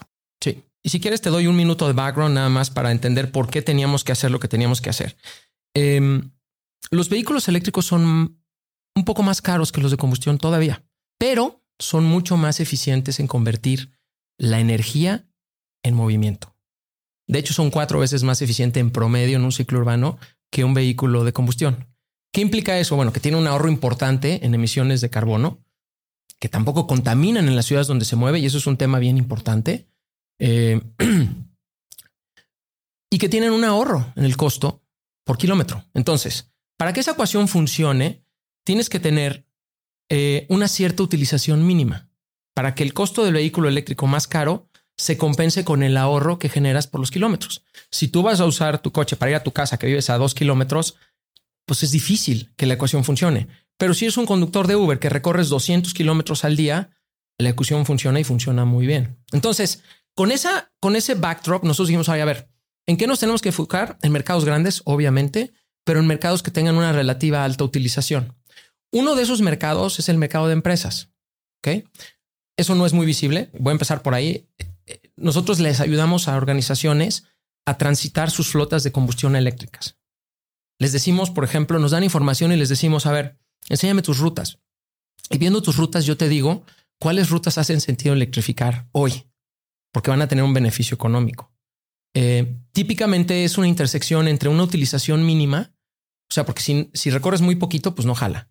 Pero si recorres demasiado, tampoco jala. O sea, si quieres que electrifiquemos la ruta México-Monterrey, pues no hay tecnología para eso. Entonces, en ese sweet spot arrancamos y les decimos, a ver, eh, vamos a empezar con estas 10 rutas. Ok, son rutas de 80, de 100, de 120 kilómetros, lo que sea. Eh, estas son las, las rutas, estos son los vehículos que te servirían y que cumplirían con un contrato de arrendamiento por 5, por 6 años. Esta es la infraestructura de recarga que te voy a poner. Eh, en estos puntos, en este punto y en este punto, con esta potencia, cargando en la noche, en la mañana, a mediodía. Yo te diseño tu solución y luego lo más importante también es el software. Tenemos un software que conecta, que genera mucha información, que conecta las baterías con el cargador, con el vehículo, con el performance del driver, que te permite optimizar el día a día de la operación, pero también garantizar la funcionalidad a largo plazo, porque las baterías se degradan y si no las si no las cuidas, las pierdes. Bueno, ese es un negocio que no es visible, pero es un negocio importante para nosotros. Para que te des una idea, en México se venden alrededor de 600 mil vehículos comerciales al año. Es un mercado gigantesco. Y es una oportunidad porque muchas empresas eh, tienen mandatos para empezar la transición y además están generando ahorros importantes. Y hay mucha incertidumbre alrededor de tener una flota de combustión versus una eléctrica. Y nosotros los acompañamos en todo ese proceso. ¿no? Hicimos una alianza con Santander para poder dar un costo de financiamiento competitivo a los clientes y estamos este, ayudando a clientes de todo tipo. Tenemos, por ejemplo, una flota de camiones de autobuses en Metrobús, la primera flota de autobuses eléctricos. Eh, le instalamos un centro de recarga a BIMBEP, trabajamos con 99 minutos, en fin. Te podría dar muchos ejemplos, pero estamos trabajando con empresas, sobre todo muy grandes, que son las que están, es por donde está arrancando esto y está empezando a cascadear. Ese es un negocio. Luego está el negocio de plataformas de movilidad. Es un, es un mercado bien grande. O sea, para Uber, dos de sus mercados globales más grandes están en Latinoamérica. Uno de ellos Brasil y el otro México. Y es un mercado donde falta supply. No hay suficientes viajes. La gente se queja porque no te llegan los, los coches, te cancelan. Y eso no es porque no haya gente que quiera manejar, es porque no hay coches. Entonces hay un problema de supply de vehículos en toda la región. ¿Y esto fue derivado de la pandemia o viene eh, históricamente por un problema? Yo te diría estructural. Eh, la gente que quiere un vehículo eléctrico para trabajar en Uber no necesariamente tiene acceso a crédito. Entonces hay una oportunidad. Ok. Y entonces dijimos, bueno, pues estaría padrísimo darles arrendamiento a esos conductores y darles un coche eléctrico. Eso es un, eso es un negocio que se llama Avemo Impulso y que viene de una de las compras que hicimos, venía dándole arrendamiento a conductores de Uber, pero con coches de combustión. Y decimos, bueno, vamos a convertirlo en coches eléctricos. Sí, pero no podemos arrancar por ahí porque no hay infraestructura todavía. No había infraestructura todavía. Ok. Entonces dijimos, bueno, espérate, si queremos realmente masificar el sector, tenemos que hacer algo distinto. Y fue que creamos Vemo Conduce. Y Vemo Conduce es un negocio que tiene vehículos que son propiedad nuestra, conductores que trabajan en nuestra nómina y centros de recarga propios en distintos puntos estratégicos de la ciudad. Y trabajamos con una alianza estratégica con Uber, donde nuestros vehículos están trabajando todo el día en la plataforma eh, en la app de Uber. ¿Por qué hicimos un modelo así? Porque necesitábamos que los vehículos estuvieran cargando en los puntos donde nosotros designábamos. No había infraestructura en todos los puntos de la ciudad porque necesitábamos maximizar las horas y el kilometraje para poder generar ese ahorro que nos diera rentabilidad en ese negocio. Y es así que nace Vemo Conduce, que es el que mucha gente conoce con el, con el logo de, Vemo. Eh, y por último, tenemos nuestro negocio de recarga, Vemo Charging Network, que es eh, una red de recarga que tiene esa bondad que platicábamos, que por un lado, pues le da infraestructura de recarga a Vemo Conduce, a lo de los vehículos brandeados. Hoy en día le está dando infraestructura de recarga a los conductores de arrendamiento eh, de vehículos en Uber, que no son nuestros eh, colaboradores, pero que ya tienen acceso a un vehículo eléctrico que pueden cargar en nuestra red de recarga. Y están generando ahorros del 20% en, en sus ingresos. Bueno, no ahorros, están generando ingresos superiores al 20% semanales por moverse a un vehículo eléctrico. También esta red de recarga le da servicio a algunos clientes corporativos que quieren cargar eh, fuera de sus puntos donde les pusimos carga. Y al público en general, o sea, si tú tienes un coche eléctrico, pues puedes bajar nuestra app Watts y puedes identificar los puntos, puedes reservar, puedes pagar y todo. Entonces, pues sí es un ecosistema eh, y es complejo, pero tiene esta complementariedad que le da mucho valor. ¿Cómo decides? Suena a mucho CAPEX, ¿no? mucha inversión, comprar coches, dar financiamientos, si no lo está dando Santander o Scotiabank, con ¿quién me dijiste que era Santander? No, con Santander. Con Santander. Eh, poner los puntos de recarga, obviamente seguramente financiar estos puntos de recarga a los clientes. Y entonces no solo requieres mucho capital, requieres tener una disciplina muy grande para saber a dónde, a cuál de estas cuatro unidades de negocio le vas a alocar el capital y cómo vas moviendo la aguja dependiendo de los niveles de utilización, los requerimientos de expansión. ¿Cómo decides eso? Es un, es un tema interesante porque más que tú decidir, a ver, por ejemplo, en el negocio de Vemo Conduce, que es donde tenemos nuestros conductores con nuestros vehículos, pues nosotros al poner nuevos centros de recarga y al poner vehículos, prendes la, el app y ya estás generando un ingreso. Eh, entonces era un negocio donde era fácil escalar antes y eso fue lo que hicimos. Empezamos escalando ese negocio. Em, por ejemplo, el negocio de Vemo Impulso, donde damos arrendamiento a los conductores, no podíamos hacer un deployment tan grande porque no queríamos seguir colocando tantos vehículos de combustión, queríamos poner más híbridos y más eléctricos. Y necesitábamos tener el vehículo correcto, el acuerdo correcto con Uber eh, y la infraestructura de recarga. Ahora ese negocio está listo para despegar. Ya tiene todos los elementos y estamos creciendo fuertísimo este año. Además tiene economics muy sanos, además tiene eh, un valor muy importante para el cliente y, y hay mucha demanda, ¿no? Luego la de los clientes corporativos, pues oye, es un negocio que eventualmente va a ser muy grande. Parte de eso no nos lo quedamos en el balance. Parte de eso es, digamos, el arrendamiento de la flota, se la vendemos a Santander y Santander se la queda en su balance. Yo me quedo con la infraestructura y con el software y ahí tengo una eficiencia de capital y me enfoco en las áreas donde tengo mayor margen o mayor rentabilidad. Eh, pero no es fácil escalar porque hablas con un cliente y te tardas tres a seis meses en implementar un proyecto. Entonces, aunque yo quisiera aventarle más capital a ese negocio, pues tiene sus tiempos. Entonces, este negocio va a crecer mucho, pero va a tomar un poco más de tiempo. Y el negocio de la recarga es un negocio increíble. Llevamos el año pasado empezamos a poner cargadores públicos, pusimos alrededor de 500. Este año vamos a doblar eso eh, y el tamaño. Y, y, te diría que es padrísimo porque ya empiezas a ver que existe una capilaridad. Ya ves el app, que hay mucho usuario, que ya la gente empieza a buscarlo y ya ves los puntos de recarga en los centros comerciales, en los clubes. Entonces, eh, es un negocio que también toma tiempo, pero que tiene muchísimo valor estratégico construir la red ahora, porque típicamente pues, son contratos que te quedas a largo plazo, ¿no? Entonces, te diría que es una combinación de crecer en función de dónde ves la oportunidad de crecer en el corto plazo, de los economics que tienen los negocios, pero también de las realidades de cada negocio, ¿no? Por ejemplo, este negocio de Memo Conduce el negocio que me decía Carlos. Está bien que lo crezcas, pero estabilízalo primero. Y eso fue un poco lo que hemos venido haciendo, estabilizándolo, optimizándolo para retomar la, la, ruta del crecimiento. ¿Y por qué crecer internacionalmente en vez de seguir con este network effect que te puede dar ya la infraestructura? Todo lo que has construido ahí, ¿por qué irte a Colombia en vez de penetrar más México? Te diría que fue más un accidente de entrada porque una de las compras que hicimos, y no he platicado de eso, si quieres le entro rápido a ese el tema. Para juntar todas estas capacidades, tuvimos que encontrar eh, no solo gente que lo pudiera traer, sino también empresas. Entonces, desde que estábamos desarrollando nuestro plan de negocio, identificamos empresas que podíamos subir al proyecto. Y después de cerrar nuestra, nuestra ronda con, con Riverstone, tres meses después de cerrar nuestra ronda, adquirimos cuatro empresas en esos tres meses. Cerramos la compra de cuatro empresas. ¿Es una decisión de construir versus comprar? De esas compras iniciales, te diría que vinieron a lo mejor 100 personas, 120 personas. Hoy somos 2000. O sea, sí, vino gente importante en ese momento, pero hoy pues realmente lo que fue fue mucho crecimiento mucho más orgánico, ¿no?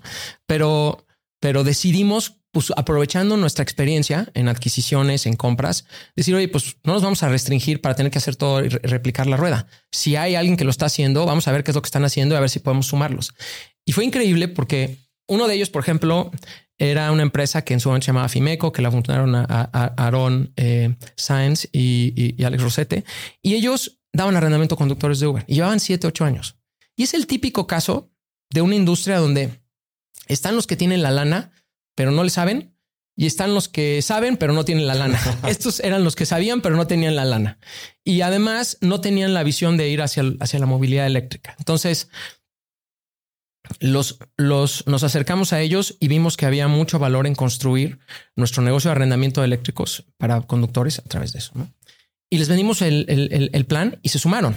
Y tan es así que no, no hicieron cash out, hicieron un cash out mínimo, hicieron una aportación y les dimos acciones de la empresa. ¿no?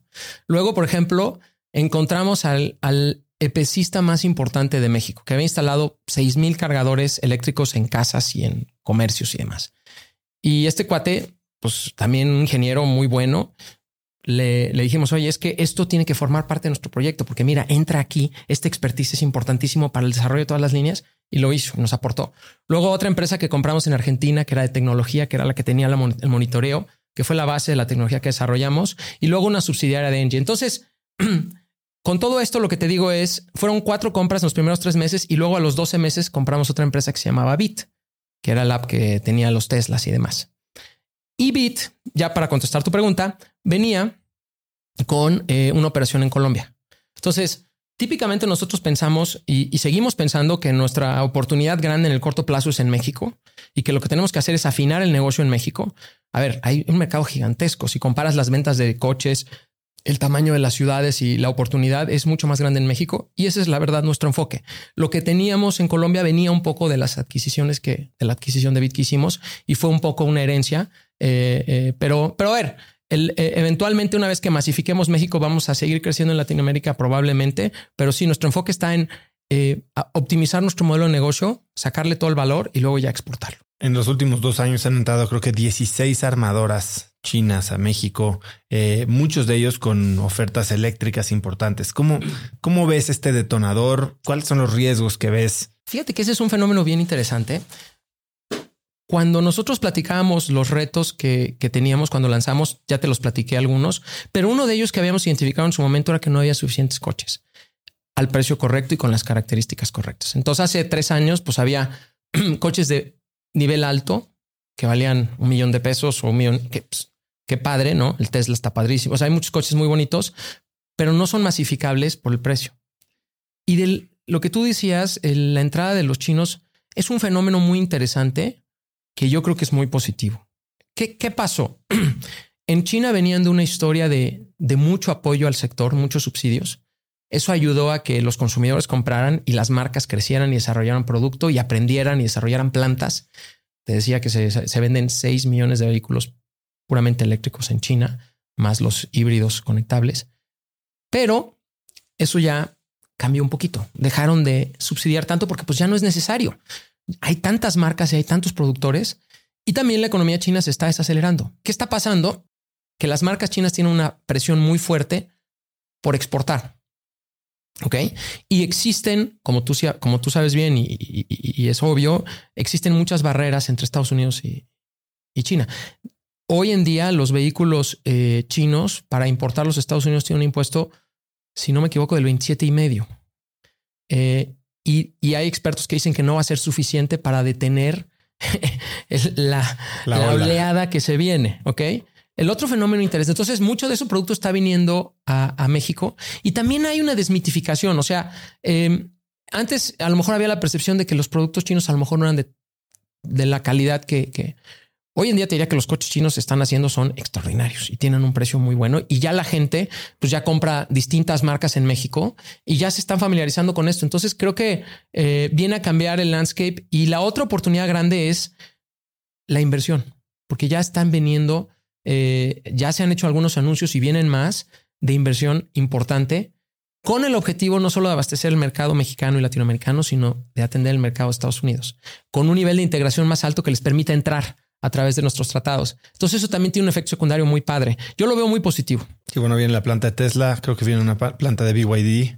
Lo de BYD, hay, hay, una planta de SEV que ya anunciaron. Eh, creo que es una inversión de 400 millones de dólares. Y eh, a mí me encantaría que, que, que, BYD anunciara algo este año. Hay unas notas que hay ahí, pero oficialmente no lo han anunciado, según entiendo. Regresemos un poquito al impacto social, porque no lo ha soltado. Ciertamente está la historia macro de ahorros de energía, de reducción en emisiones de carbono. ¿Cómo lo integras tú a la cultura y al, a la, ni siquiera a la misión, al negocio de Vemo? Dos aspectos fundamentales que creo que van más allá de lo que es el ahorro de emisiones y el, el ahorro de la contaminación, las emisiones de contaminación, es el empleo. O sea, te decía, tenemos eh, la suerte de tener 1.500 conductores eh, manejando nuestros vehículos que tienen prestaciones de ley, que tienen bonos, que tienen eh, vacaciones, que trabajan un número fijo de horas, ¿no? pues eso es empleo de calidad, ¿no? y tenemos, por ejemplo, 1.500 clientes en el negocio de arrendamiento que para conductores de Uber que, ¿cómo se llama? Que no tienen acceso a crédito y que gracias a nuestro servicio tienen acceso a un arrendamiento al final del cual ellos se vuelven dueños de su vehículo. En un país donde no te prestan porque pues no tienes no tienes este recibos de nómina o no tienes buró de crédito, pues eso también tiene un impacto. Y ahora estos cuates están empezando a generar vehículos eléctricos, este, que además les van a dar un ahorro o un ingreso incremental. Entonces, si hay una misión que va más allá nada más de la parte, eh, digamos, del medio ambiente y de la contaminación, también al tema social, que para nosotros es muy cercana, ¿no? Y, cómo la vivimos hacia adentro, hijo, es, el centro. o sea, eh, yo te diría que, que gran parte de lo que nos mueve es tener un negocio sano, tener un negocio que crezca, pero gran parte es el impacto que estamos teniendo. Y la gente, la gente que se suma, la gente que forma parte del proyecto, tenemos un orgullo y, una satisfacción de poder hacer algo. O sea, hoy en día la gente, los jóvenes sobre todo, pues ya no quieren una chamba nada más por una chamba para, para tener un sueldo. O sea, quieren hacer algo que tenga sentido, ¿no? Que tenga, un que, sea un poco más eh, meaningful, ¿no? ¿Y hay planes para convertirse tipo en una B Corp? Hoy no, o sea, hoy estamos, digamos, con nuestra estructura eh, privada y eventualmente, eventualmente la idea es salir a la bolsa. Eso sí. Eh, pero pues estamos todavía en una etapa temprana. Nos faltan muchas cosas, Oso, tienen que salir bien muchas cosas para que podamos llegar allá y, estamos muy conscientes de que hay mucho por hacer. Administrar una operación de dos mil personas y si va a seguir creciendo, al rato van a ser cien mil. eh, ciertamente es una jungla, ¿no? Y sé que tú tienes también este hábito de ver videos de comportamientos animales. ¿Por qué? Fíjate que es, es un tema muy chistoso. Mi esposa se ríe mucho porque me, encanta. Me encantan los, los, animales en general y los primates, eh, los chimpancés, los bonobos. ¿Ya eh. viste esta serie de Netflix? Eh, ah, obvio, sí. Ya, no, esa ya me la eché. Pero no, me encantó, me encantó. Es buenísima. Lo que te diría es, a ver, me interesa mucho la evolución en general, es un tema que me apasiona, la biología y la evolución. Y leo un poquito del tema, cero, cero soy experto, pero leo y me encanta y, lo disfruto. Y, veo a los animales y me encanta entender muchos comportamientos en ellos y vernos reflejados, ¿no? Em, no sé si alguna vez has escuchado de un, de un escritor que se llama Franz de. Em, estudia mucho a los primates, a los chimpancés, eh, tiene un libro muy interesante que se llama Chimpanzee Politics y habla un poquito de cómo se maneja la sociedad de los chimpancés. Es una cosa interesantísima. Y de hecho, uno de los políticos que era líder del Congreso en Estados Unidos obligaba a sus miembros del staff a leer ese libro antes de entrar a trabajar en el equipo. Creo que ya había oído de esto. Creo que era Newt Greenwich, no me acuerdo. Pero, pero el punto es el siguiente. Hay, por ejemplo, un videíto de Franz de Waal hablando de un comportamiento entre dos chimpancés que están en una jaula y vale la pena verlo. Entonces está un chimpancé en una jaula eh, y le dan, le, dan la misión de que pase una piedra. Pasa la piedrita y le dan un pepino. Está el otro chimpancé. Eso es lo que había oído. Sí. Le dan su piedrita y le dan eh, y le dan una, un, pepino y no pasa nada. Vuelve la siguiente vuelta. El chimpancé de la izquierda le piden la piedrita, da la piedrita, le dan su, su pepino y al otro, a la hora que da la piedrita, le dan una uva. Y ves en el video la cara del chimpancé que no le dieron la uva, porque obviamente la uva es mucho más rica, ¿no? O sea, tiene de azúcar y es. Y entonces se voltea y se le queda viendo al, al que le está dando, le da el cuate la piedra, al, el chimpancé le da la piedra al, al que le está dando el experimento y este le da un pepino. Se pone tan enojado el chimpancé que agarra y le avienta el pepino al, al, al entrenador a la cara. Y o sea, te puedes botar de la risa. Pero ojo, ese es un comportamiento muy humano también. Y cuando estás eh, en un entorno, eh, tú no le puedes dar a alguien un reconocimiento o puedes darle un espacio mayor al otro si están haciendo lo mismo.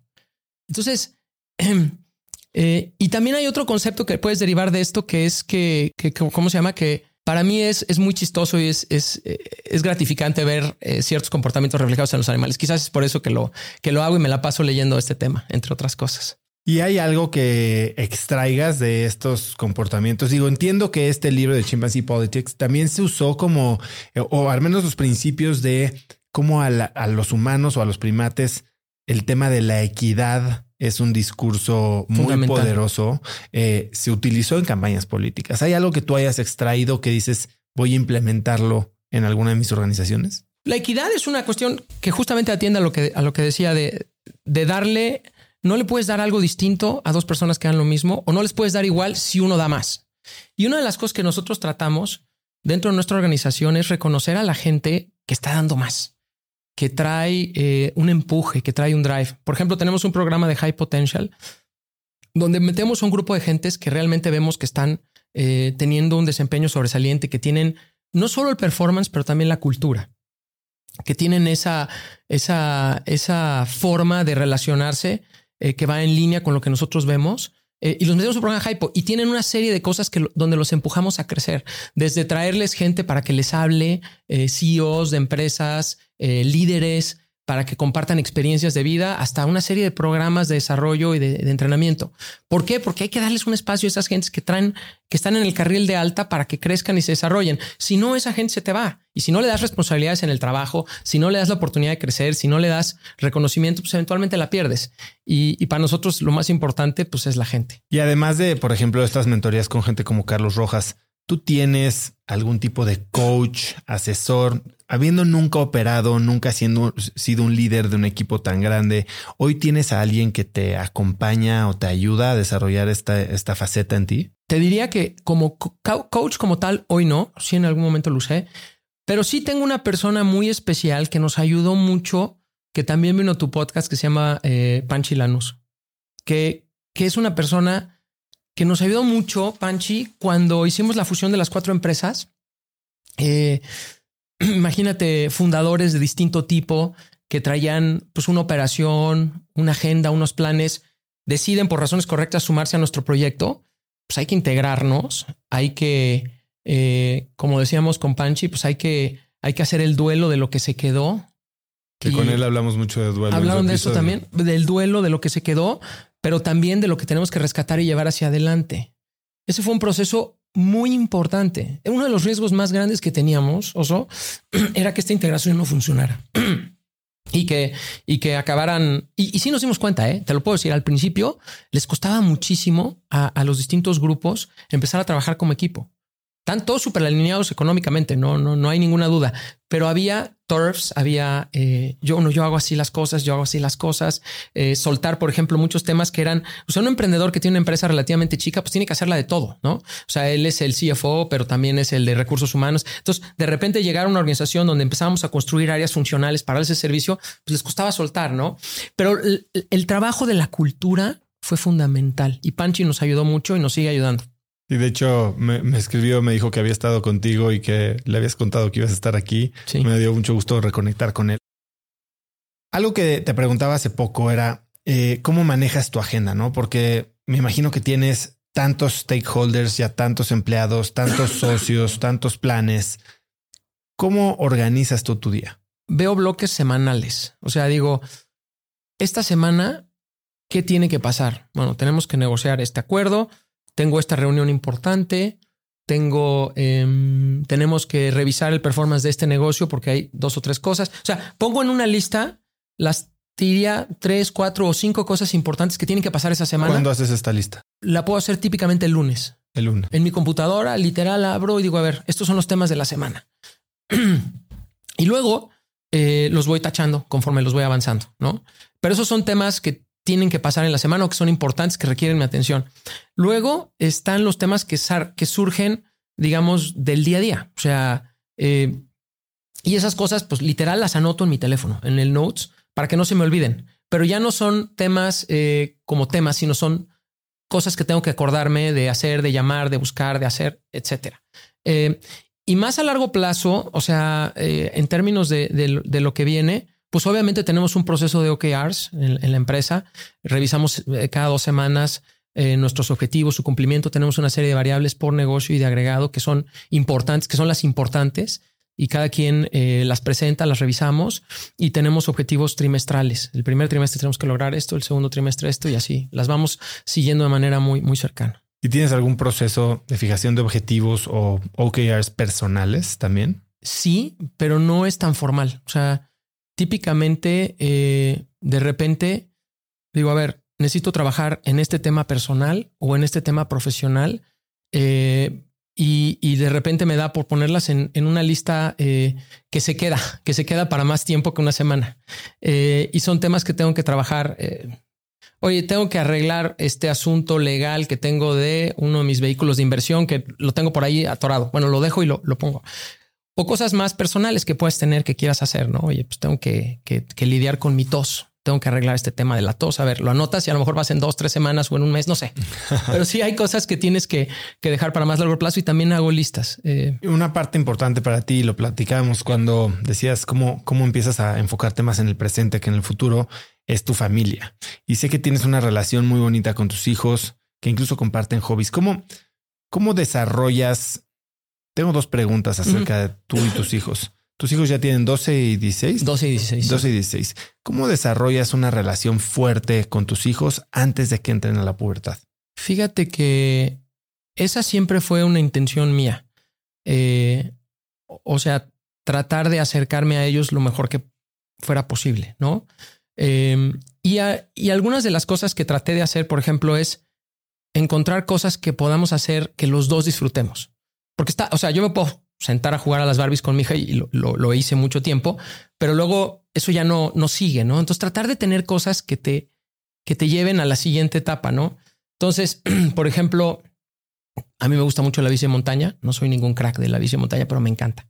Y, y, y los llevábamos mucho. A Pame, mi esposa, también le encanta y los llevábamos mucho. Hasta que un día mi hija me dijo, oye, papá, esta es la última vez que yo vengo a la bici de montaña, ¿eh?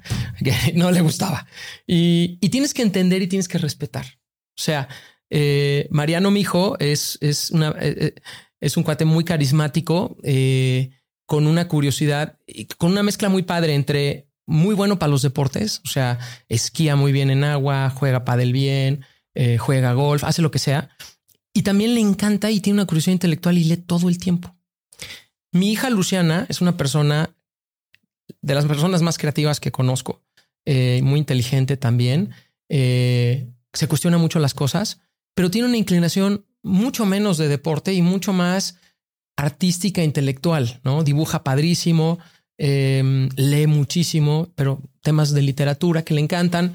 Entonces, pues con ella conectas a lo mejor más por el tema de los libros a lo mejor, eh, o sea, me la llevo a, hacer algo que a ella le guste. Oye, vamos al sushi porque a ella le encanta el Oye, vamos al sushi.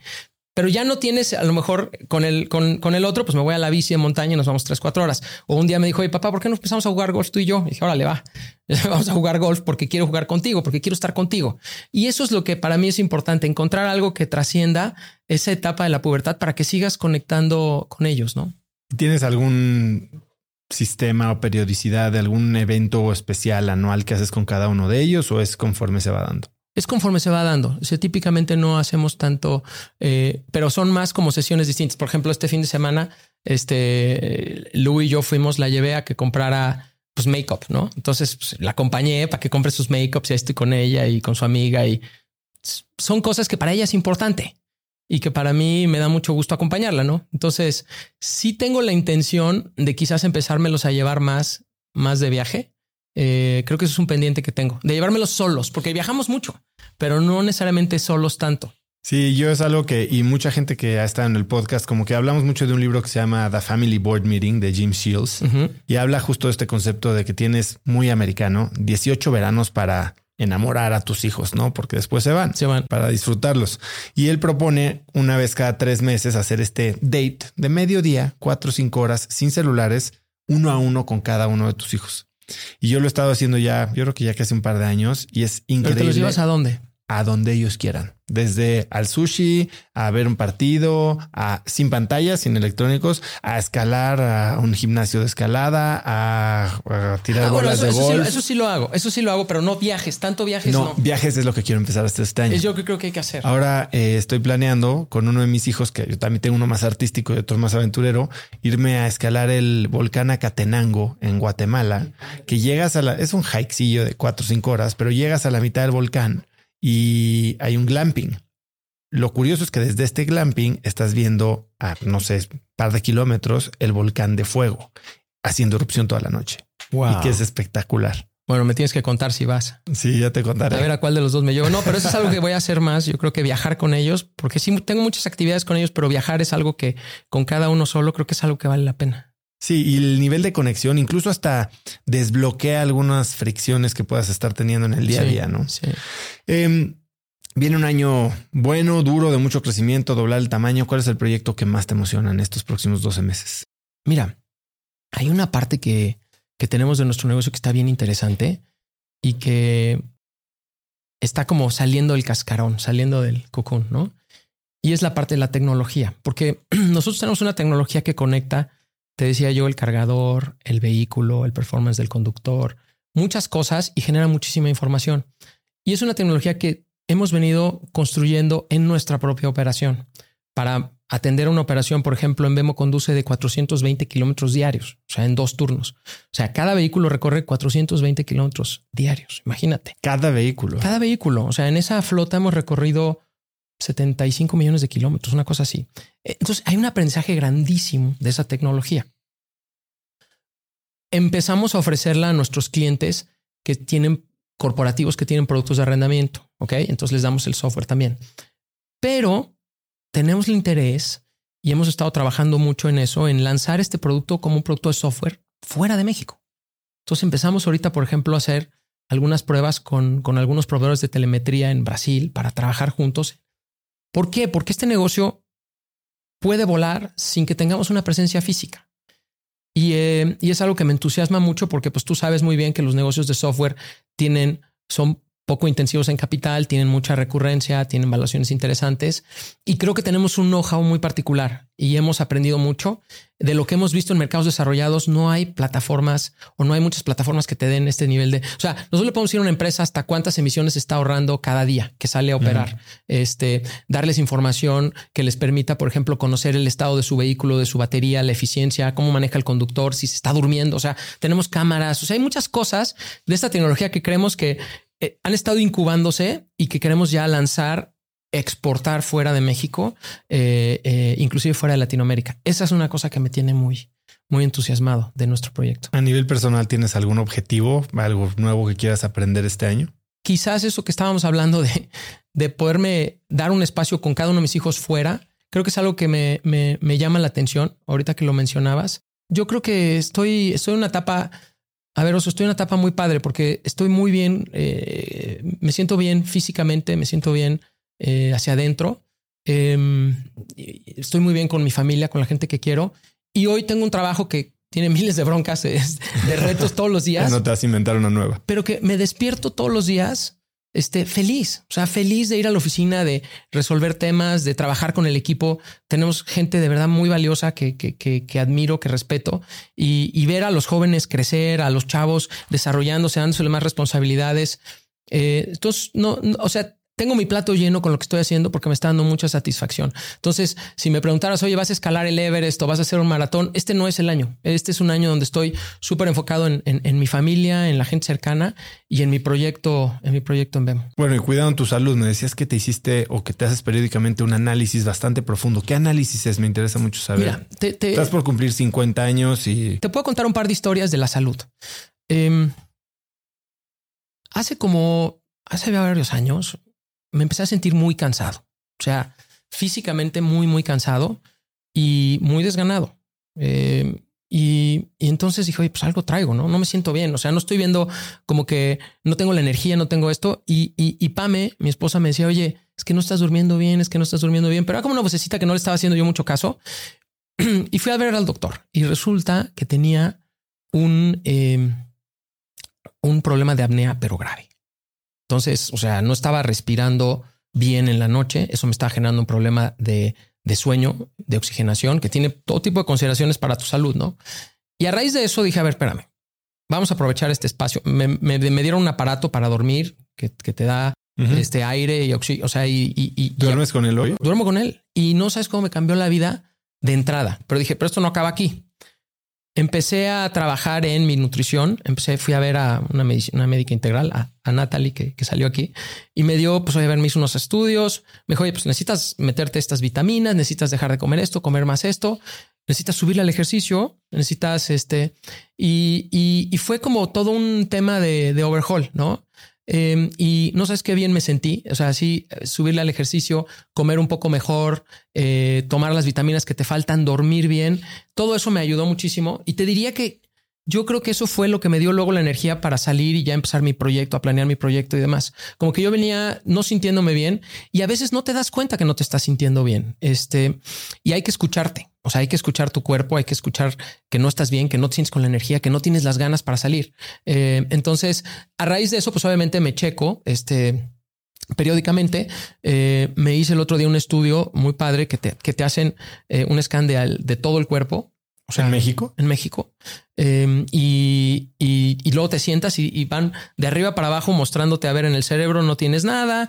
Oye, aquí tienes una pequeña obstrucción, ya lo sabía, por eso me estoy cuidando del colesterol. Y luego, oye, tu estómago tienes un poco de irritación, tienes sí, sí tengo reflujo. ¿Y todo es eh, imagenología? ¿O, es, un escaneo atrás? Te meten a la máquina, está. O sea, como una resonancia. Sí, sí, sí, sí. No lo puedes hacer cada año, tienes que hacerlo cada dos. ¿En dónde eh, lo hiciste? Aquí en Santa Fe mandé a mi papá también, este, y también le hicieron su chequeo y pues le dijeron lo que sabíamos que tenía, pero nada más, ¿no?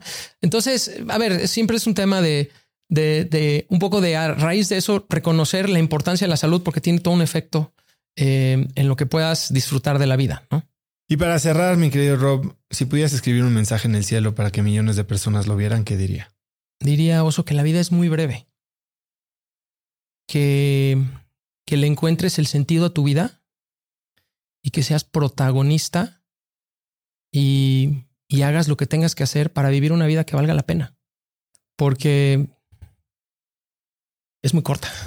Llevo más de 10 años de conocerte, siempre te he admirado, toda la gente con la que he hablado a lo largo de los años sobre ti te admira, te respeta y te valora mucho. Eres un crack. Eh, este proyecto tan ambicioso, cuando lo platicamos hace poco en un desayuno, me inspira a, ver las cosas tan grandes, tan complicadas y aún así echártelas al hombro porque crees en la misión. Eh, y yo creo que así va a ser para mucha gente. Gracias por estar aquí. ¿Dónde puede la gente saber más de Vemo, contactarte a ti, conocer más sobre lo que estás haciendo? Bueno, yo estoy en LinkedIn, me pueden contactar y estoy feliz de, de contestarles. Y también mi mail es roberto.rocha.vemo.com.mx. Encantado de de, de, conocer gente, de escuchar y en lo que pueda apoyar. ¿Algo que quieras agregar, Rob? Pues agradecerte mucho, Oso. Eh, la verdad que haces muy bien eh, lo que haces, me encanta eh, y creo que estás teniendo un impacto muy importante. No sabes la cantidad de gente que cuando le platiqué me dijo, ah, me encanta, es buenísimo, no sé qué. Entonces me siento muy orgulloso que me invites y, y, es algo que, que creo que, que tienes que seguir haciendo porque está teniendo mucho impacto. Muchísimas gracias por estar aquí.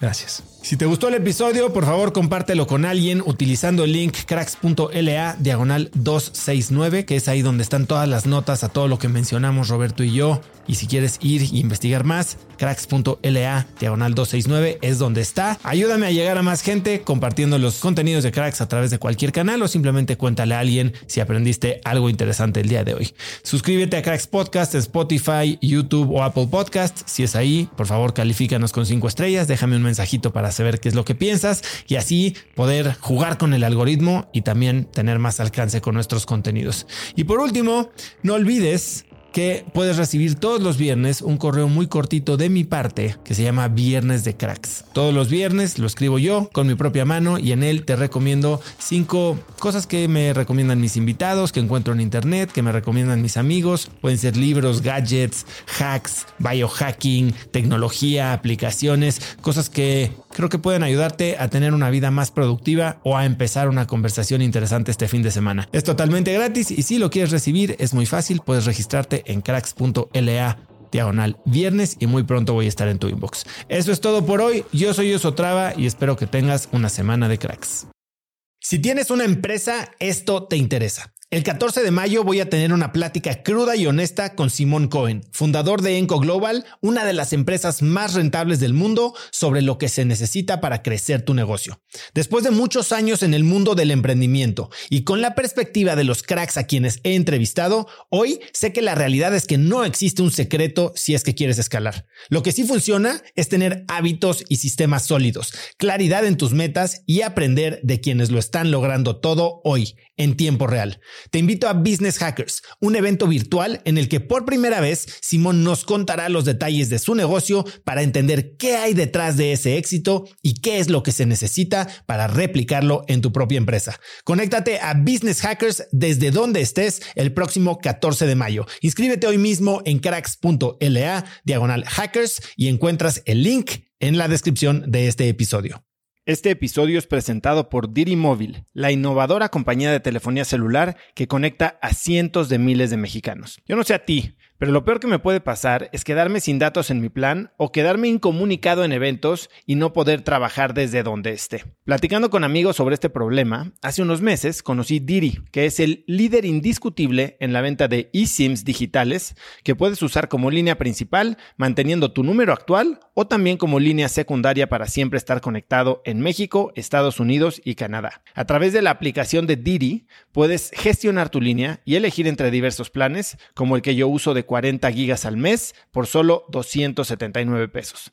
Por escuchar cracks, Diri te regala 7 días de servicio ilimitado totalmente gratis descargando tu eSIM gratis en diri.mx diagonal cracks. Diri se escribe D de dedo y R I.mx diagonal cracks.